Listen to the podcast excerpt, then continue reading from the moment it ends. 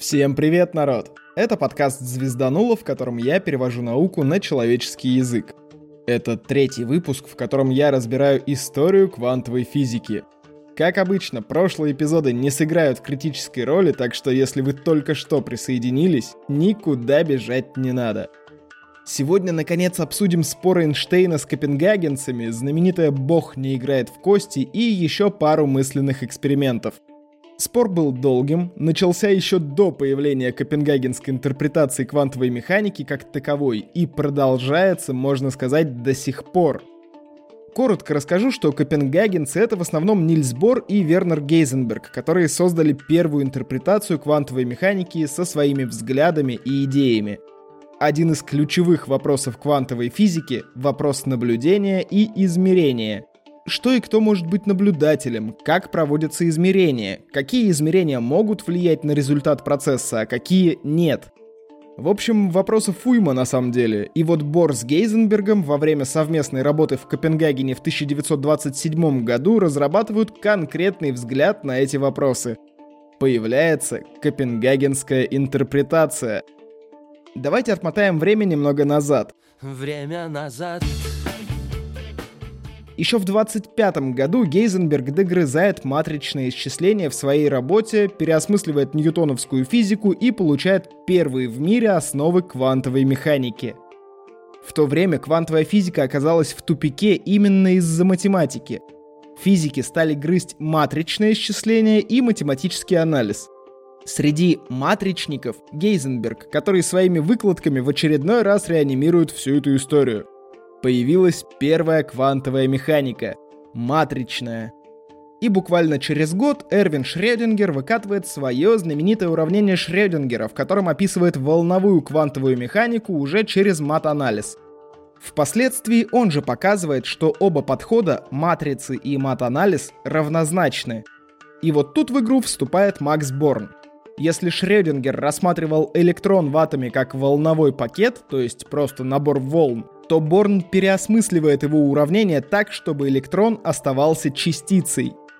Правда, в таком случае ему пришлось считать нахождение этой частицы через вероятности, описываемые волновой функцией. Пришлось ввести элемент неопределенности. Если говорить просто, коротко и грубо, то есть как обычно, Борн стал первым человеком, кто собрал формулу квантовой физики на основе вероятностей. То есть не точные данные, о вероятности. Вот тут-то у Эйнштейна и припекло. Я, во всяком случае, убежден, что он не играет в кости. Речь, естественно, о Боге. Эйнштейн не мог смириться с тем, что в природе что-то не определено. Если говорить страшными словами, он был противником квантового индетерминизма. Кстати, я много раз слышал, что ученый не может верить в Бога, и в принципе у меня есть выпуск про религию, но если коротко заспойлерить, может. Я только одну цитату Лейбница приведу. Только легкие глотки научного знания отдаляют человека от религии и Бога, а более глубокие возвращают его к ним.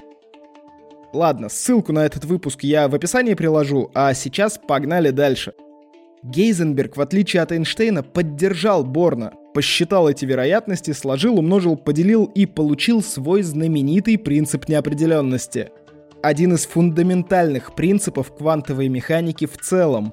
Помните, нельзя одновременно знать импульс частицы и ее координаты. Принцип неопределенности становится чуть ли не основной идеей копенгагенской интерпретации.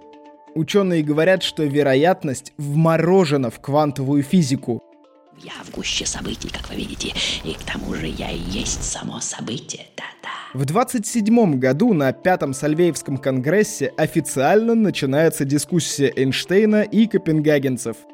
Эйнштейн предлагает такую историю. Мы немного модифицируем двухщелевой опыт Юнга хитрым образом. Не забываем, что Эйнштейн был евреем.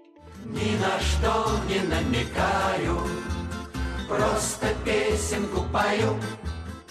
В общем, мы ставим три экрана.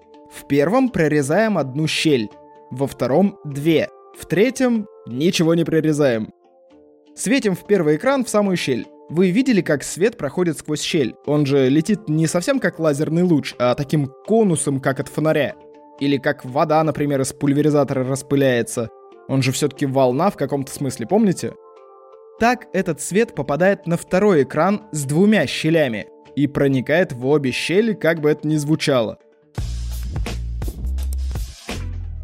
В общем, свет попадает на две щели и летит на третий экран, который целый. На нем мы видим, как волны гасят и усиливают друг друга, интерференционную картинку. Этот эксперимент показывает волновую природу света. Если говорить очень грубо, то на втором экране каждая частица проходит одновременно через обе щели. Это суперпозиция. Если бы такого не было, мы бы видели ровно две полоски на третьем экране, по количеству щелей. Пока все в порядке, никаких противоречий нет. А теперь слушайте, что придумал Эйнштейн. Он сказал, что мы можем поставить или подвесить первый экран на очень точные весы. Каждая частица, которая проходит через щель, будет давать какую-то отдачу. Частицы, которые полетели вниз, будут отталкивать экран наверх. А те, которые полетели наверх, придавят экран вниз. И ровно в тот момент, когда мы понимаем, что частица полетела вверх или вниз, она теряет свою суперпозицию. Волновая функция схлопывается, и на третьем экране мы должны увидеть просто две светлые полоски, как будто свет — это частицы без волновой составляющей. А теперь вот вам парадокс.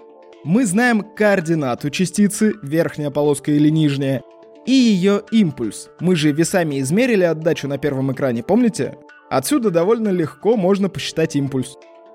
Получается, что Эйнштейн тремя экранами, лезвием и фонариком, прости господи, поломал всю копенгагенскую интерпретацию и заодно принцип неопределенности. Но не совсем. Вернее, совсем нет. Бор нашел ответ. Эйнштейну нужен был экран на каких-то весах, так? Весы — это подвижная система. Экран двигается вверх-вниз, так мы и считаем отдачу, помните? Тогда получается, что к нему тоже можно применить принцип неопределенности. Если в момент прохождения света через первую щель мы будем точно знать координаты этого экрана и, соответственно, щели, то скорость у нас будет неопределенная. А значит, мы не можем точно посчитать отдачу от проходящей частицы. Непонятно, какая скорость была у самого экрана и какая скорость прибавилась от отдачи. А если мы будем знать точно скорость этого экрана, то фиг пойми, как считать отдачу, потому что положение его становится неопределенным. И теперь мы не можем понять, стал экран выше или он уже был выше, или где он вообще этот экран. Спи, жена. Я говорю, все, спи, жена. В общем, Бор затащил измерительные приборы в квантовый мир и опроверг аргументы Эйнштейна. При этом Борже считал, что это важная проблема и полагал, что нужно найти такие измерительные приборы, которые будут подчиняться только классической физике, не влезая в квантовый мир и не подчиняясь его законам. В 1930 году на следующем Сальвеевском конгрессе Эйнштейн принес еще один мысленный эксперимент. Берем ящик, заполняем его электромагнитным излучением – не спрашивайте как, Эйнштейн уже не ответит, а я тоже кверху лапками в шоке пребываю. В общем, у нас есть ящик с излучением. В ящике есть затвор с таймером. Мы можем открыть затвор на любое время, которое хотим. А теперь подвешиваем ящик на очень точные весы. Помните, у нас после прошлого конгресса оставались? Сейчас экран с щелью снимем с них и нормально. В общем, вешаем ящик на весы, Открываем затвор на любое время и замеряем вес ящика до открытия затвора и после. Помните принцип неопределенности? Я уже говорил как-то про некоммутирующие операторы, но если проще, то соотношение неопределенности может быть не только между импульсом и координатой, но еще и между энергией и временем. А теперь расставим все на свои места – мы знаем время, на которое открывали затвор, мы знаем, насколько ящик похудел после этого. На первый взгляд ничего особенного, но Эйнштейн не зря придумывал свое Е равно МЦ квадрат. Энергия вычисляется легко. Нужно только массу умножить на скорость света в квадрате. И вот мы опять получаем сломанный принцип неопределенности. И время знаем, и энергию. Бор не сразу нашел, что ответить. По свидетельствам очевидцев, он нехило загрузился. Учительница русского языка, когда прыгала с парашютом, была потрясена, удивлена, крайне обескуражена, но слух кричала по-другому. На следующее утро пробил час триумфа Бора. В прошлый раз он перетащил измерительные инструменты в принцип неопределенности. В этот раз он решил сыграть на поле Эйнштейна. Ящик висит на весах? Висит. Значит, его что-то тянет вниз, какая-то гравитация. Ну да. Эйнштейн, вы, кажется, говорили что-то про замедление времени и гравитационное красное смещение? Э, ну ладно, я спектакль прекращу, давайте проще. Замедление времени и гравитационное красное смещение — великие идеи Эйнштейна из специальной теории относительности. И, честно говоря, мне сложно адекватно перевести аргументы Бора. Давайте просто скажу, что гравитация мешает нам учитывать точное значение времени в этом опыте. Часы же находятся на ящике, а значит при изменении веса двигаются в гравитационном поле вместе с ящиком. А значит испытывают на себе эффекты смещения и замедления. И снова получается непонятка. Мы опять либо знаем один параметр, либо другой. И вот живите как хотите. Бор сделал так, что Эйнштейн опроверг Эйнштейна — и вот это уже было мощно. Холмс стреляет. На этом заканчивается первый этап дискуссии. Эйнштейн больше не нападал на принцип неопределенности – Вообще, надо сказать, большая часть физиков того времени была в приятельских отношениях, и спор Эйнштейна с копенгагенцами не был чем-то ожесточенным. Никто не поливал никого грязью. Люди просто встречались, курили, выпивали, вместе гуляли, писали формулы и пытались вместе найти ответы на общие вопросы. Поэтому да, спор был, но он не мешал людям оставаться в хороших отношениях. Когда говорят про этот спор, вспоминают Эйнштейновское «Бог не играет в кости» и ответ Бора «Эйнштейн, не указывайте Богу, что ему делать». Я накопал другой вариант ответа, и в точном переводе он звучит как-то так.